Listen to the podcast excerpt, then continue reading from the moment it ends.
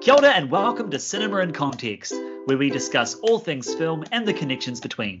My name is Jeremy Downing. I'm William Chen. And I'm Sarah Watt. And each month at Cinema in Context, we discuss two films, one current and one retrospective, with some connection. It could be the same director, the same actor, or a similar theme. This month, we are discussing Free Guy, which came out earlier this year, and The Matrix, which came out 22 years ago in 1999. The connection being that they are both set in digital virtual worlds. Right, let's jump in with Free Guy. William, give us a summary of this new film. All right, Free Guy is the long gestating movie, but from director Shawn Levy, uh, starring Ryan Reynolds as well as uh, such luminaries as Jodie Comer and our very own Taika Waititi, featuring the titular Guy, a bank teller who starts to realize that the brutal, cartoonish world he lives in is actually, spoiler alert, a video game. Excellent. Thank you, William. And I'll jump in with The Matrix. So, The Matrix is set in 1999 and centers around the character of Neo, played by Keanu Reeves. Neo, or Thomas Anderson, is a successful software developer. He works for a large corporation and moonlights as a hacker, trying to find a, an elusive fellow hacker called Morpheus. He doesn't kind of know what he's looking for, but he's heard of this thing called the Matrix, and he feels confident that it's going to provide him some answers and purpose in life. And that's kind of where the story starts. And as Neo continues on his journey, he meets with Trinity, played by the fantastic Carrie-Anne Moss. And uh, through connecting with her, he then connects with Morpheus, played by Laurence Fishburne. And he offers him a blue pill or a red pill. Blue pill, go back home, forget this ever happened. Red pill, you get to see what the Matrix is for yourself. And uh, yeah, no turning back. It's worth saying the film is directed by Lana Wachowski and Lily Wachowski, two siblings. They are billed as the Wachowski brothers, which I find an interesting detail considering some of the hmm, readings that have been looked into this film since, which I'm sure we'll get into later on. But the Wachowski siblings have directed this, and it really jettisoned them into a Hollywood career um, that we will talk about very shortly. It's worth mentioning that we will be talking about both films in detail, spoilers galore. So if you haven't seen either The Matrix or Free Guy, then I suggest you to pause this episode and come back to it at a future date. Brilliant. Sarah, I'm going to throw the rākau to you. Jump in with either film. What are your thoughts? Look, um, Jeremy, William, uh, it's great to be here. Look, I think we can make this the shortest podcast we've ever done simply by agreeing that The Matrix is a fantastic film uh, and Free Guy isn't. So there we go. Um, great. I've had a good time. Uh, look, um, let's be serious. In 1999, The Matrix was extraordinary, and I'm pleased to say that for whatever reason, and perhaps it's largely nostalgia based, on a rewatch, and this is not the first rewatch since 1999, uh, but on a rewatch for the, the purposes of preparing for this podcast, The Matrix holds up in so many ways. And admittedly, probably we we are we've been oversaturated over the last 22 years in terms of that wonderful uh, bullet time sequence and understanding this brave new way of having people run up walls and shoot things in slow motion and so on and so forth. But to me, it still uh, feels like an uh, extraordinary piece of cinema. Certainly, it was back in '99, and I, I, I think we will agree that it was groundbreaking, and of course has been um, uh, adopted in many, many films ever since. But it also still works as a bloody good time. Um, uh, I don't I was not enamored of Free Guy at all, and I know we'll get into that, and I know we have varying views, which should make this really interesting. Um, I don't think, though, that Free Guy is going to go down in history um, as quite as sort of resonant and relevant and important as uh, the wonderful first Matrix film. I really agree with uh, your views on, on Matrix, Sarah. I think rewatching it this time, it's been it's been a while since I've seen the first Matrix, um, but holy moly, does it ever hold up? I think really the the only things that date it in my eyes or my ears are some of the the soundtrack choices i think when rob zombie appears in the club scene it's like whoa mm. hello 1999 mm. um, and then some of the action sequences the visuals are just they're paired with I, I'll just call it like generic punk. Mm. Uh, like ticka ticka ticka ticka ticka ticka ticka, which reminded me so much of those old, and we've talked about this before. DVD, you wouldn't steal a car. Yes. Um, you wouldn't steal a handbag. That's right. Yes. yeah, entering the matrix is against the law. Um, but yeah, everything else, the storytelling, the oh my gosh, the just the filmmaking in general, even beyond the special effects, like it's so graphical and stylings. It feels like a, a living comic book or, or manga, much Mm. more so than many of the superhero films around today. Right? Mm. It's it's so visually stylized in every single shot. And of course, add on on top of that the visual effects and the stunt work, bring in like Hong Kong and Chinese sensibilities, and just like pioneering work and marrying that stuff with with groundbreaking CGI, which still looks great to this day. Mm. Such good work. I love that, William. I think that's one of the strongest elements of the Matrix, and there are a lot of strong elements in the Matrix. But the way that it fused, like you said, Hong Kong sensibilities, anime, uh, a range of different styles that I can't think of a film that had done it quite like this before, and it's a hugely influential piece of work for that pastiche style of cinema. Um, the Wachowskis, I believe, storyboarded this film heavily a lot of the shots that are very memorable, for instance, the red pill, red pill, blue pill shot, where you see it in Morpheus's uh, sunglasses reflection, you see the two different pills in a different lens. Um, or I think about the some of the overhead shots.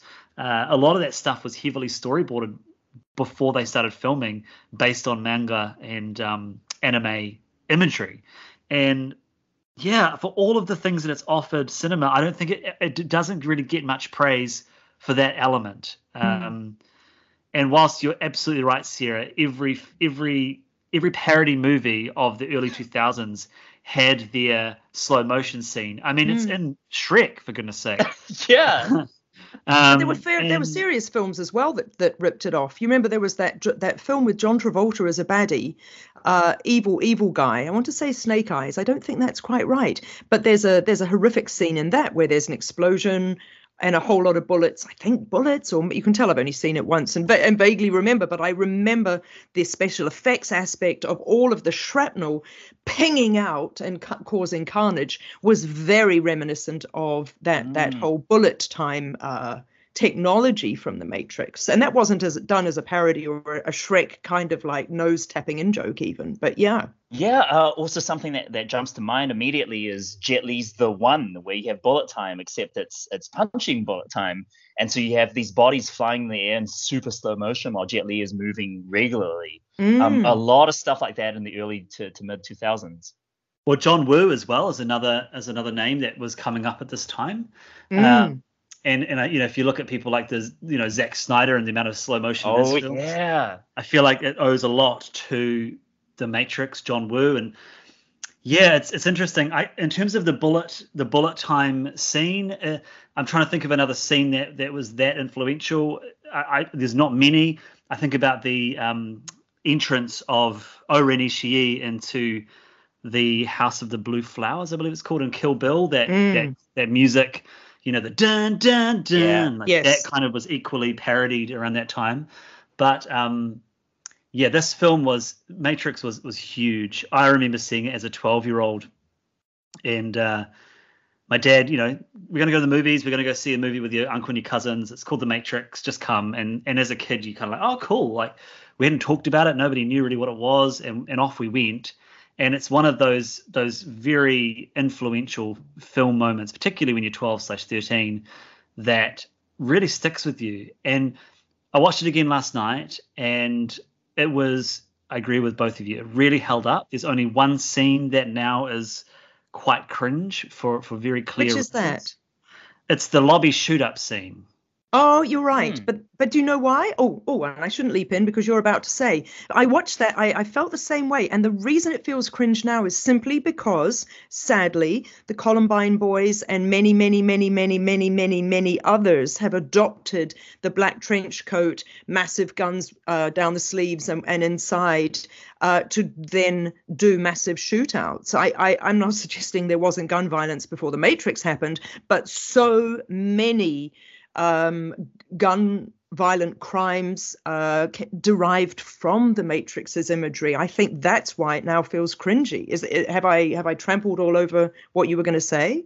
Oh, you haven't trampled on it at all. You've just you've said it, and, and you've said it very Mm. eloquently, and I and that's you're absolutely right. I think, and just the narrative of gun violence is at a different stage now than it was in 1999. Um, it, there's a scene, the scene in The Matrix where Neo is first sort of freed, and him and Morpheus are in that white Yes. I think he calls it the console or something, and he's he's showing him this is your world as you know it, 1999, um, and this is before things started to change, and I feel that's kind of prophetic that 1999, despite being just before the turn of the millennium, there were a lot of key events that were to happen in particularly in, the, in America, but also in our world, that have really shifted some of those sensibilities. So Mm. obviously 9/11 has been a, a big event. Um, the Columbine shootings and the, the the new war that America and other countries would go to in, in Iraq, um, and I think the rise of the internet in a way that we had the internet in the 90s, but it wasn't the the kind of behemoth that it was going to become. Mm. Um, this, and I said this to my boyfriend when we were watching this, and I was like, you know what, 1999 was a really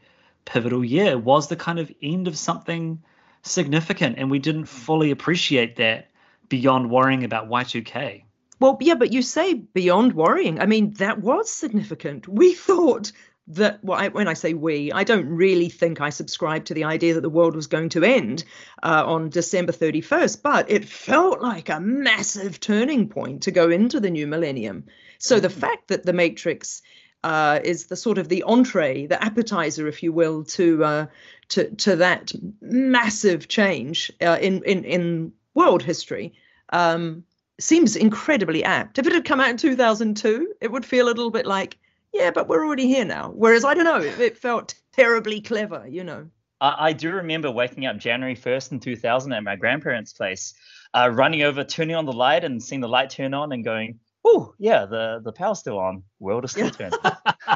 if, if you if any listeners out there are keen to investigate into Y2K a little bit further, there's a fantastic podcast that Sarah has mentioned before. I don't know whether on air, Sarah, but you've definitely mentioned it to William and I, called You're Wrong About. Mm. And they do an episode on Y2K bug. So You're Wrong About are two reporters. One of them goes and researches on a topic that people generally think they know about and and presents the truth. And the interesting thing with Y2K is that the huge amount of paranoia, uh, both corporate and government, and, and public as well, I should say, uh, was actually quite f- well founded. Yeah. Not not in the sense that it, you know the clocks were going to change over and things were going to wrong, go wrong. There were a couple of instances of that, but um, it was it was important because it highlighted to corporations and governments and different people how vulnerable we were in online spaces and digital spaces, and it Mm. prioritized uh, digital, I guess, work, digital safety, digital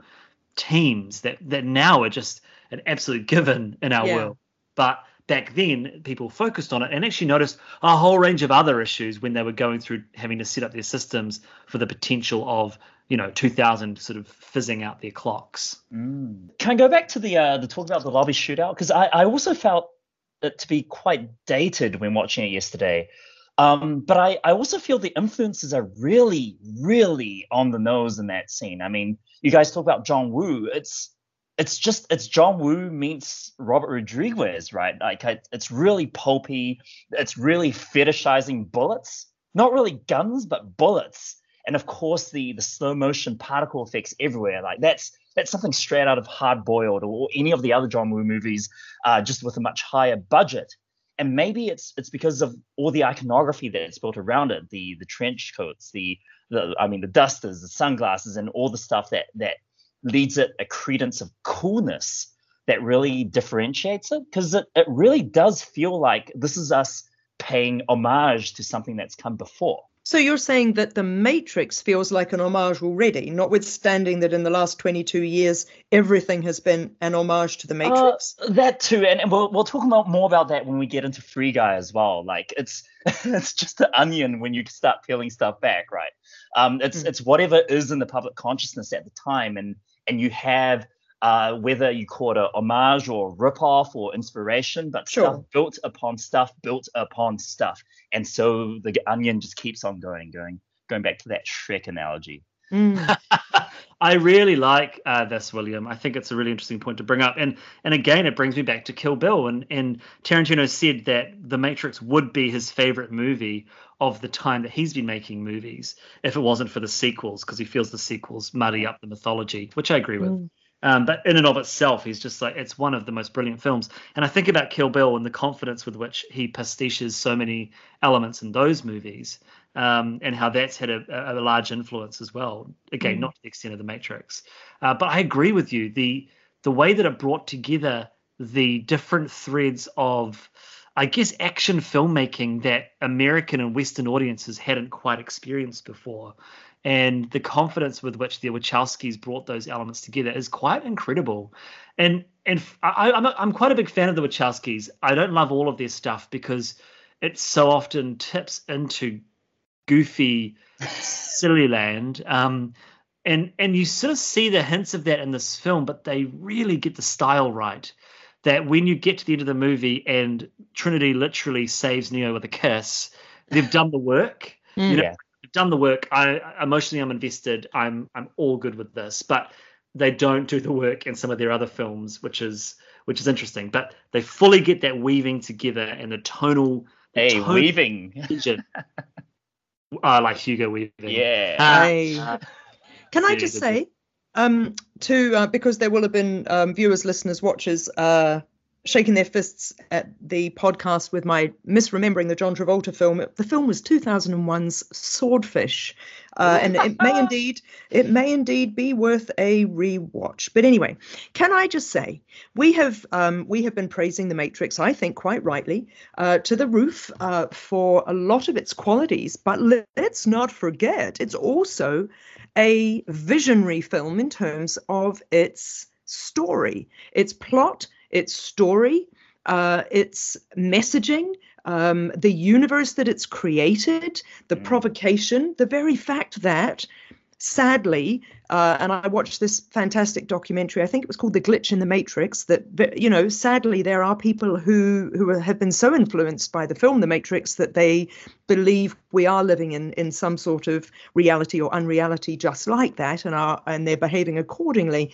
Um, but that's extraordinary as well. So this wasn't even a cool looking film um, with trend setting uh, costuming. And uh, I mean, I thought the soundtrack was incredible. Uh, it certainly was at the time. I quite like it now. But again, I think that's nostalgia. Um, do you know what I mean, though? It's Yeah. super clever. And Uh, if we were to se- segue eventually into Free Guy, I know that there are aspects about it that are kind of clever, but for the most part, it's so stupid and boring. Um, like boring, like actually, Just like Ryan Reynolds' face. I just like you know, I just it was like I am not interested in what's happening here, and we'll talk about the elements that made that even harder to to pay attention to. But I was just like, I don't even care. Whereas in the Matrix, you care what happens. Okay, a, a couple of things uh, to to talk about what you're talking about, Sarah. Um, yeah, completely agree. The the Eastern philosopher philosopher philosophy philo- sorry the e- philosophy philosophy philosophy. Uh, I, I hope we cut this out. I- Okay. I'm going to keep it in. I think it's one. The philosophizing. the Eastern philosophizing. Yeah, that's it. Philosophizing. That works. Yeah. anyway, philosophy of an Eastern tone um, is so so prevalent throughout the entirety of the Matrix. I mean, if if you look at it with an uncharitable lens, so much of Morpheus's dialogue is just Laurence Fishburne being like a a machine for delivering these these Eastern sounding koans of you know what exists does not exist. yeah. Um, and like he's just this exposition machine, which is what my brother said when we were watching it. Um, but it, it makes sense and it's cohesive and it ties everything together with like a really neat bow. Um, and of course it fits the visuals as well and the, the style of the whole thing. Um, and and so I think that is really what kind of gets out of control in the sequels. And as you say, Jeremy, straight into silly land. Like some of the philosophies in the sequels it's just bonkers. and and it's obviously stuff that the Wachowskis and the, their collaborators like really care about and think is important, and, th- it's really heady stuff. But I think the mix really in the first one is just so perfect, and it's so hard to replicate that later on, uh, as we see in Reloaded and Revolutions. Yeah, I love I love what you're both saying, and there is a real critique of society, and it's a shame that there are some people in society that have kind of missed the message. They've they've gone for the literal, which is we're actually in a simulation. It's like, well, no, the critique is that we do live in a society where we are behaving guess, as if well, we're placated with mm. with a with a system that allows us to feel a relative sense of peace, but it completely ignores the huge amounts of inequity and this mm. and the actual slavery that's happening in the world. So I think there's a really clear link there. And the Wachowskis have said that this film was born out of anger that they were angry at the world and kind of angry at how a lot of things were happening. And they've since gone on to say, and a, and a lot of that was their their transness, realizing their transness, but they didn't kind mm. of have the words or they weren't at that part of their journey to be able to voice it then, which I find really compelling. And they've mm. managed mm. to tell a story that, um, yeah, that speaks to a lot of different themes without it being too specific because they've told it through this allegorical lens, which I think is the reason why you can read a trans journey into this film and that Neo's journey of, of transitioning out of the Matrix is yeah, there, there's definitely some clear links there, but also finding his people, true self, that sort of thing. Absolutely, yeah, mm. and and sort of no going back and and seeing the world, seeing the world for what it is, and understanding how you can actually be free of some of those ideas and and being loved uh, for who he is and who he really is. I think that's a key thing, right? Absolutely, yeah. I mean, I think it's another thing about this movie that gets undersold. It is a love story as well. There's a there's a love story at the heart of this movie that is very very clever on the Wachowskis' part. That they weave again, weaving in uh, mm. some of these different elements. Mm. Um, but it's interesting as well that the film has been taken in very disturbing ways. Like I, you mentioned the the trench coats and the sunglasses and shooting up a place, Sarah. There's also, is it called the red pill? Or... Yeah, red pilling. Yeah, kind of just co-opted into this very very disturbing alt right almost um, uh, philosophy. And what does red pilling mean? It means to open your eyes, sheeple, to all the stuff that the libtards are uh, doing around the world, you know, kind of crunching it down to its bare basics. Right, uh, right. Which is what we're seeing, obviously, with some sort of uh, anti-vaccination uh, rhetoric yeah. at the minute. Right, right. Yeah, which is which is interesting, and I, I guess, I guess the, you know, they're challenging the status quo, they're disrupting the system, and they're trying to provide an alternative mode of thinking through, like you said, William, versions of Eastern philosophy uh, sorry, it's too tempting. Um, uh, and yeah, and I think um, it's it's interesting, and that, that it didn't fully land in the sequels, and so people are left, if they do take the message of this, to sort of find their own new truth, which I would hope, on the whole, people are really looking more with more critique at the world. But hey, as you can see, some mm. some people have taken it off into some really destructive directions. So, guys, you know how I like a good Venn diagram sometimes, yeah. And I'm thinking oh, two yeah. circles here, t- thinking two circles with a with a bit of an intersection. Now, one circle is clearly the Matrix. The other circle, for the purposes of this podcast, is Free Guy. Uh, and uh, and I'm thinking that in the intersecting set, there is possibly the John Carpenter film from 1988. They live. They live. Yeah, thank you, Sarah. Yes, so let's do this thing. So they live.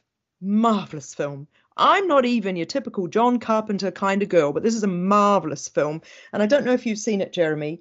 Um, I really want to. I love John Carpenter, but I haven't. I haven't actually been able to find the film very successfully anywhere. Do you know, I have a feeling I saw it in Paris a couple of years ago in a retrospective in a small repertory cinema. But oh, I, damn, I, I, the last time I was in Paris. That's right. Well, it was, and it might be the last time. anyway, um, but anyway, the terrific thing about They Live is that it, it definitely uh, has this idea of there being, uh, I wanted to call it an alternate reality. It isn't an alternate reality at all. It's reality, or it's a whole lot of people wandering, making their way through life. Um, sort of uh, just feeling like everything is fine and not noticing that the media and the government are, are, sending subliminal messages to keep the, the population subdued, right? And then there's the, our protagonist uh, who, um, in putting on a pair of sunglasses, suddenly gets to see the world the way it truly is. Which leads me to Free Dumb Guy. Hang on, hang on. Sarah, so you bring up Venn diagram with They Live and talking about how everything is fine. Uh, I, can I please add another circle to this Venn diagram? Please. And instead of everything is fine, say that everything is also awesome. Oh. Okay, so listen, listen to this. A dystopian setting behind a cheery facade designed to keep the masses in line. Our protagonist, a hapless, goofy everyman who is secretly the one who gains the power to see beyond the veil how the world truly is and begins to learn how to manipulate the rules of the construct. A badass, cool biker chick in leather who somehow plays second fiddle to the hapless everyman and ends up confusingly becoming his, his love interest. A black confidant whose sacrifice provides uh, proves to be the catalyst of the protagonist's self-actualization and all of our main characters kind of uh, versus a megalomaniacal antagonist defined by his limited vision and maintaining the status quo. Ladies and gents, it's The Matrix, it's Free Guy, and it's 2014's The Lego Movie. Man, there's this, this is crazy. Watching Free Guy, and I, I, mean, truth be told, I at the end of the day, I, I quite enjoyed Free Guy for its faults. But it really reminded me of a um, a quote from the Netflix show Bo- BoJack Horseman. So I found the quote over here, season six, episode twelve. Uh, this is BoJack, voiced by Will Arnett, uh, kind of talking about his troubled childhood uh, in a TV interview. Um, I, I can't. I'm not as good a, a voice actor as Will Arnett. I'll try my best. I come from a broken home, and I used to feel like my whole life was an acting job just doing an impression of the people I saw on television, which is just the product, a projection of a bunch of equally screwed up writers and actors. I felt like a Xerox of a Xerox of a person. You know what I mean? And that is what Free Guy feels like. It is a Xerox of a mm. Xerox. Mm. So much of the Lego movie is built on the template of the Matrix. I mean, mm. it's it's a pastiche of the Matrix and of you know Joseph Campbell's uh, hero's journey, all that, that that stuff. And the the movie Free Guy is basically, I think, when you really get down to brass tacks, a remake of the Lego movie.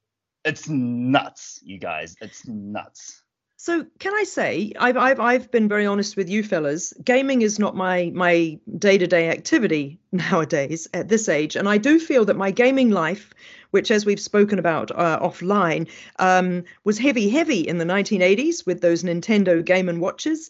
Uh, Donkey Kong Jr. Yo. Um, but to be honest, my gaming life. Uh, in terms of video gaming and whatnot, ended around the time of Tekken 2, um, Soul Blade, and other PS2 games. So I um, am not your natural audience for Free Guy.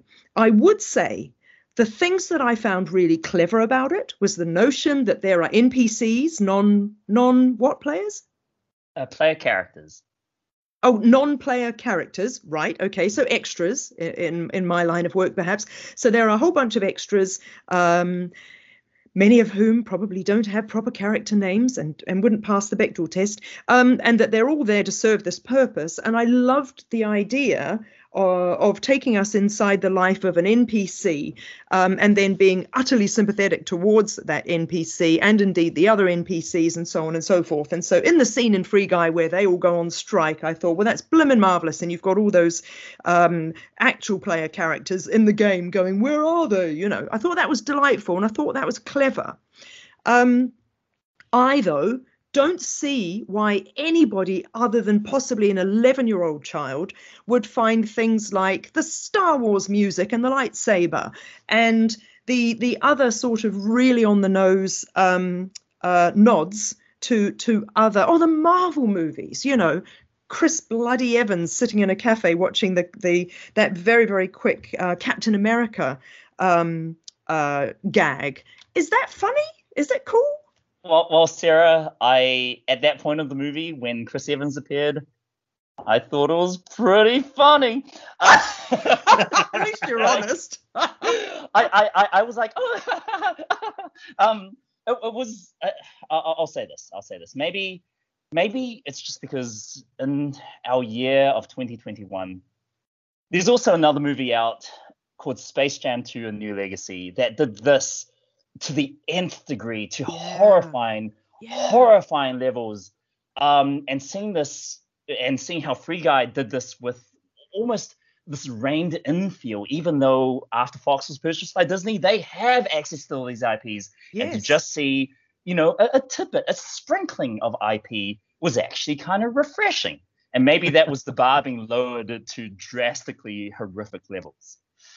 I saw this film in the cinema before we went into our what are we in our ninth week? We're in our eighth week of lockdown. I've stopped counting, Jeremy. Yeah, it's just anyways. life now. so um, went along and I I don't generally like computer game films because I find that they don't actually they, they just generally don't make good movies. I'm often they, they rest on their laurels, uh, the imagery of their games, and I find them generally yeah pretty boring. And so I had very low expectations for this movie. I wasn't enamored by the concept that much. I didn't really want to go and see a whole lot of little nods and tips and gimmicks and Easter eggs for what you might expect to see in a, in a game. Uh, but I was really surprised. I guess going in with very low expectations always helps with with a film, um, and and had a great time. And I think for me, the part that really impressed me was the storyline with uh, is it Jodie Comer? Is that her name? yes. Jodie Comer and the kid off uh, Stranger Stranger, Things. Things, Mm. and his name is I'm just looking at Is it uh, Joe Joe Keery? Joe Keery, yeah. I found their storyline to be the most compelling part of the film, and you know, beyond the fact, I, I, you know, the fact that they kind of were the love, you know, love relationship. I didn't really, couldn't really care about that, but it just the idea of of them creating, trying to create a game that was doing something different, trying to create a game that appealed to uh, people's sensibilities that weren't just about shooting and destruction. I found a really interesting commentary about video gaming, and I think about how for the longest time video games were the arena of the the male um, or the masculine. Um, and how people were really trying to break in, you know, quote unquote, break into the female market. And then you had, you know, computer games on our phones and Facebook games that appeal to a more feminine sensibility when you've got the things like The Sims and the various Farmvilles that have come up. And I just think that there's something quite special about that idea and the way that the answer to the problems in the world of Free Guy was to lean into a different style of video gaming that was sort of beyond the veil of this world. And yeah, I mean, uh, the only thing that I didn't enjoy was Taika Waititi's performance, and I Oh. love Taika Waititi. Oh, But I actually we couldn't have time to talk about this? I, I couldn't understand what he was saying through lots of the movie. He sort of mumbled his words a lot. That's what I thought. And then I thought, I know he's using his normal Kiwi accent, and I appreciate there are some good reasons for that. But I thought, what? I can't understand what you're saying. And can I just quickly say, because you've started, so I'll finish, um, his performance was so awful and so lazy, actually. Um, It that felt actually- really lazy. It it felt incredibly really lazy. But do you know what's interesting to me, at least, is it made those other uh, characters seem very much better. So you've got the you've got um, Keys, who is your your love interest dude. You've got the other programmer fellow who was in Brittany Runs a Marathon, um, and I don't really like him as uh, as a general rule as a performer, but he actually playing against Taika's utter nonsense, self-indulgent, uh, self-indulgent, unconsidered, lazy, unfunny nonsense, I think made those guys come off better. And they actually came off like serious programmers in that well, when I say serious, you know what I mean, within within that organization. That Yeah. was what I thought. I think I think as well he was making very clear choices that just weren't landing because we know Taika Waititi can do a great job. I, I've seen him do some fantastic work as an actor over the years, and I think this is a case of of where his he was he's he's like the wunderkind right of, of Yeah. Hollywood and. If Shawn Levy's bringing him in and thinking, "Oh, cool, let's just let him improvise. He's great." Yeah. Well, well, that's that. I guess is a recipe for what we see on screen. I think Taika would have done much better with it, with just a clear script and staying to it. And uh, yeah, it just was messy. And it was whenever he was on screen, I was like, oh, this is droll. Do you know what it, it felt like to me? And look, goodness, oh my, oh, oh, so much to say. But it, it felt very much to me like this. When I say self-indulgent, I've always had a real beef um, with the Oceans movies. I love Oceans 11. Oceans 12 is quite good. By the time they get to o- quite good, but not that good. By the time they get to Oceans 13, it just feels like you're watching a bunch of mates who thought, "Oh, we'll make another movie and we'll get heaps of money for it and we'll have a bit of a laugh and people will probably pay to come and see it." And it felt a little bit like that to me. And that's I think what I object to and that's why I keep banging on about it feeling lazy. Now, I think you're right, Jeremy. I think I have read that sort of Shawn Levy didn't give him um, particularly strict instructions. I do think he's a wunderkind in Hollywood. I do think everybody knows Taika's undeniably talented and funny and can improvise and all that stuff. So they give him a massively long leash. Nobody has the wherewithal to say to him, mm, I don't actually think that that Kentucky Fried Chicken joke is funny. So could you give us something else? Or should we cut it? You know, or something. And therefore it just feels sloppy and I I I object. I object to that. Sarah, I'll take your Ocean's movies and uh, bring in my own hand of Judd Apatow movies. Yeah. Oh, oh yes, boy. William. I agree.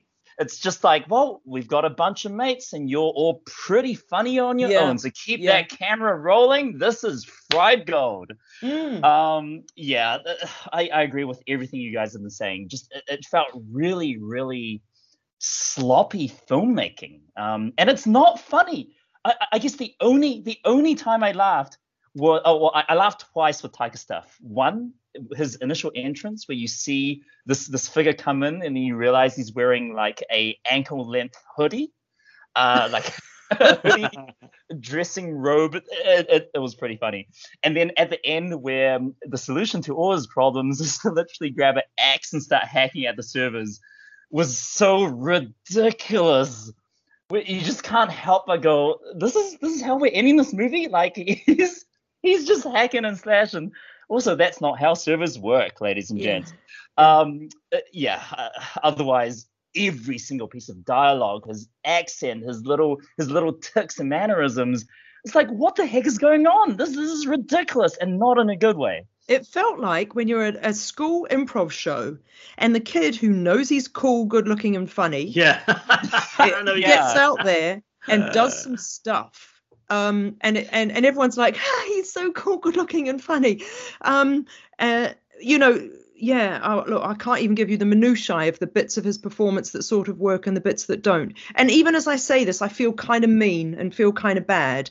And I and I need to make it really clear: this is not a tall poppy syndrome issue at all. This is holding somebody in extremely high regard, and therefore having high expectations of their ability to. Um, to step up and uh, and do what they're going to do, and then just feeling like this is not it I feel like I actually think it's Shawn Levy's responsibility in his team. I don't think it's. I think what we're seeing in terms of what Taika's doing, that's a director's responsibility to help yeah, you're right. that situation. And we know that Taika can do brilliant, and I and I think any actor can do brilliant with the right team and the right director. So I think what what was said earlier about Shawn Levy or someone not having the wherewithal to be able to kind of push back is important.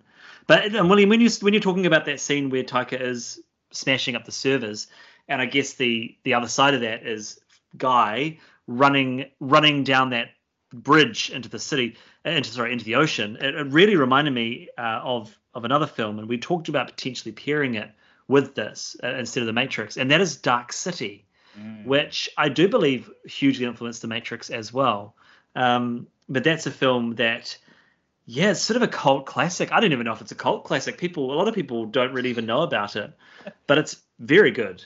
Mm. Uh, uh, for a second, I thought you were going to say Truman Show because that's also basically the climax of that film, right? Ah, true. Well, and also he goes, um, Ryan Reynolds. Uh, I was going to say, what's his name in it? Guy. Sorry, Guy. goes up, doesn't he? And he sort of like pokes at the um pokes at the the the boundary the, of reality. Yeah, that's right. Yeah. Which of course is a, a boundary over the sea, because where else would you put one? I suppose. Um, oh, Inception, Inception, right? So I do actually quite like when when um, oh, and correct me if I'm wrong here because I it's possible I might have been doing a little bit of double screening by the time I got to this point in the film, which I would never do with a film that I was enjoying or respected. Um, but am I right in saying that in the moments when the the game was being taken offline, the walls and everything start crumbling and the buildings Mm. start crumbling, and and I think it's Jodie Comer who is is hurtling through that and watching as it all starts to crumble down. That felt very Inception to me. Well, I think you're right, Sarah, because it doesn't just crumble; it moves and squashes, and things lift Yeah. up, which is very Inception. Mm. Um, yeah, and no, it's changing in, a, in an evolving sort of way you see isn't it? That's what's clever. It's like there is something external happening that is starting to break this up. And that's the same with the dreams in inception. If you know if if you're uh, getting water thrown on you it'll feel like water in a different context in the dream and so on. I, I think I'm going back to the game stuff. Uh, like I, I play a lot of video games, and for for what it's worth, I think this this is pretty good. Like it's a pretty good video game movie, even though it's not based on any particular video game. It rem- reminded me a lot of Jumanji. Uh, is it called Welcome to the Jungle? Oh the yeah.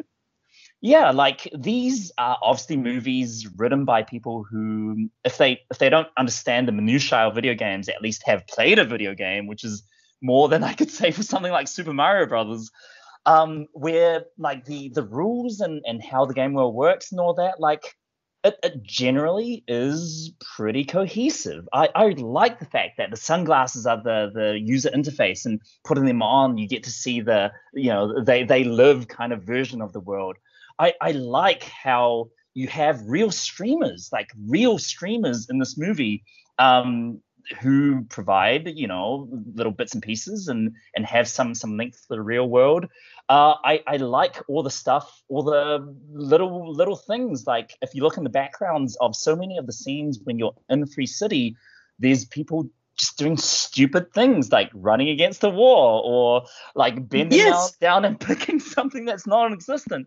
And that's that's how people play video games you know? It's it's not mainly just follow the objectives. People like to be silly and do silly stuff. So I, I like that for the most part the movie understands that and includes that as, as part of the world um on the flip side, I feel like there's there's also a couple of jokes about the basement dweller and the, the, the guy who's you know eating raspberry Twizzlers and it just it seems like they're kind of having their cake and eating it too. Like oh, video games are hip, video games are great, but also if you play video games, you're you're a nerd. loser Yeah, loser- yeah. It, it just tonally, some of those scenes didn't quite mesh, but for the most part, I thought it was it was relatively positive for for you know um, what it was portraying. That's such a good point because I was thinking about Twizzler guy, for want of a better name, just because was it he was the Channing Tatum character, Yeah, wasn't he? yeah. So I actually want to, you know, backtrack ever so slightly to say I did think it was quite clever the way that his headset headset was obviously still on, and you hear the cha- you you see Channing Tatum saying it, but you hear him going, "Mom, put the sock down. That's not leave that sock alone." And you know that of course that's the real player's life. And I did actually think, oh, that is quite clever that intersection, if you will, of the the real player, but also how he manifests in the game. But you're absolutely right. On the one hand, I mean, I'm just going to be honest, and I'm really, I'm trying to be thoughtful about how I put this. The whole thing felt like a male fantasy. And it felt like the male fantasy of a guy who can't get a girlfriend. And it's written that way because, or to the extent that Keys literally designs a scenario, bases it on his best female friend who, you know, da da da da da, and then mm, at the end and so on, which is actually lovely. but do you know what I mean? It's all, it is, it is like, this is the space in which I get to be the person I wish I could be. And, um, I But fully h- agree with you, Sarah. Hang on, um, I- I'll fight back on that a little bit. Isn't because how I saw the movie isn't isn't the movie from Jodie Comer's point of view? And uh, f- for me, like Keys was was kind of the, the the the girl who was there all along, you know, that trope, except flipped, gender flipped. do you I mean, wrong in thinking? do you mean that? from her point of view, she was like, point I've view, always yeah. liked this guy?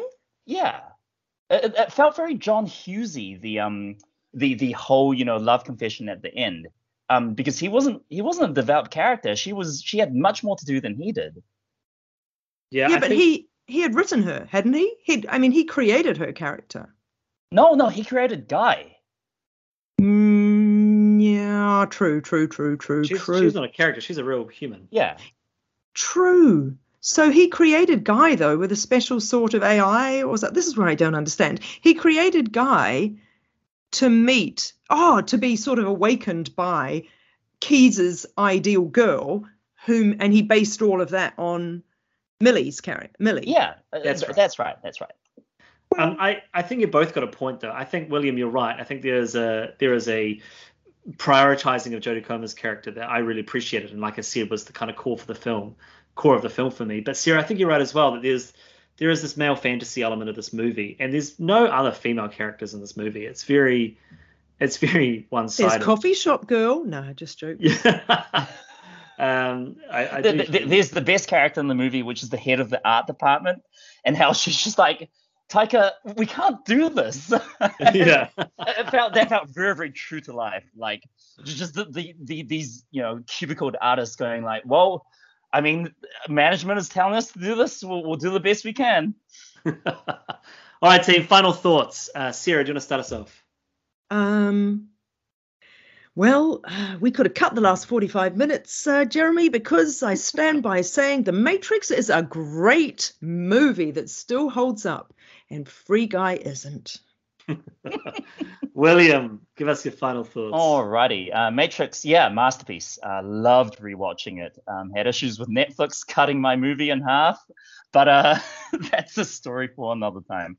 Um, Free Guy, I was really genuinely shocked at how much I ended up enjoying it. Um, uh, uh, one thing we haven't mentioned is the talk of AI and how how AI plays into so much of the climax. Um, I, I really thought of the movie Her at the end, uh, uh, the Spike Jonze movie Her Mm, mm. um, and, and how her ends up, sorry, her ends up with the AI kind of gaining omnipotence and far surpassing their human creators.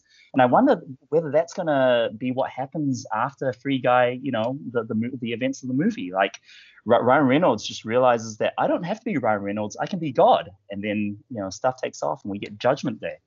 Um, but with with all that's been said, yeah, I I thought the sweetness of Free Guy was really refreshing. It was uh, what's hard on its sleeve, and I can forgive a lot of the Taika stuff and a lot of the plot stuff because at the end of the day, it's original property that that is genuinely positive. Um, and there's not that many movies you can say does that in, in 2021. I really appreciate that, William. And I was going to categorize my final thoughts with a similar sentiment, which is watching Free Guy and absolutely all the pastiche of other elements of IP. Yeah, that's all in there. Um, but there is an originality to what they're trying to do.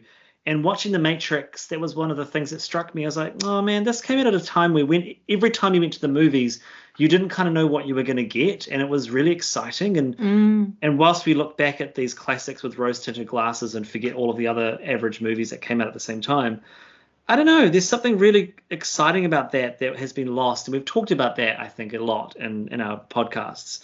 That generally, when you go to the movies now, you you you know what you're getting beat for beat. Mm. Um, and I, I really miss that. And I'm not saying that Free Guy hugely achieves that, but I do think that there is a space where it's it's filling a little bit of a niche where it's something new that we haven't seen seen before. Um, and and I guess reflecting on the Matrix, one other one other film that I'd like to put out there is Alien Resurrection. Now, Alien That's Resurrection not is like you, Whoa. Jeremy. I know, Sorry, right? did you say Alien? Yeah, Gosh, my favorite movie. Uh, Alien's my favorite movie. Alien Resurrection is is probably the, the weakest or one of the weakest of the Alien films. However, there are some shot for shot recreations in the Matrix. So Trinity jumping across the the Mm. chasm of the street. That exact shot is at the end of Alien Resurrection with Ripley jumping across a chasm. It's shot in the same way. Um, there are other elements as well of, of sort of emerging from eggs, and um, there's some other some other really key key pieces that you can tell that the Wachowskis have been influenced by that that series as well. So yeah, Matrix, as you said, is, is a masterpiece. I fully stand by that, and I really appreciate both how it's brought together so many elements of what went before and how it's informed so many elements of what came after. Um, and I and I think, it, like you said, it still really holds up. Do you notice also Black Widow um, lands the way that Trinity lands in the Matrix? You know how I there think, was all that. I think joke lots of people, lots of people land like that, right? Superhero landing. Yeah, but only Yeah. now, right? I bet they did it before 1999. I'm just saying. Thank you for listening to another episode of Cinema in Context. If you enjoyed our podcast, then please share it with your film loving friends. You can find Cinema in Context on SoundCloud, Spotify, Radio Public, Stitcher, Amazon Music, and Apple Podcasts. You can also subscribe and follow us on YouTube, Twitter, Instagram, and Facebook, which are great places to let us know what you think of this episode or give us suggestions for future films to discuss and compare.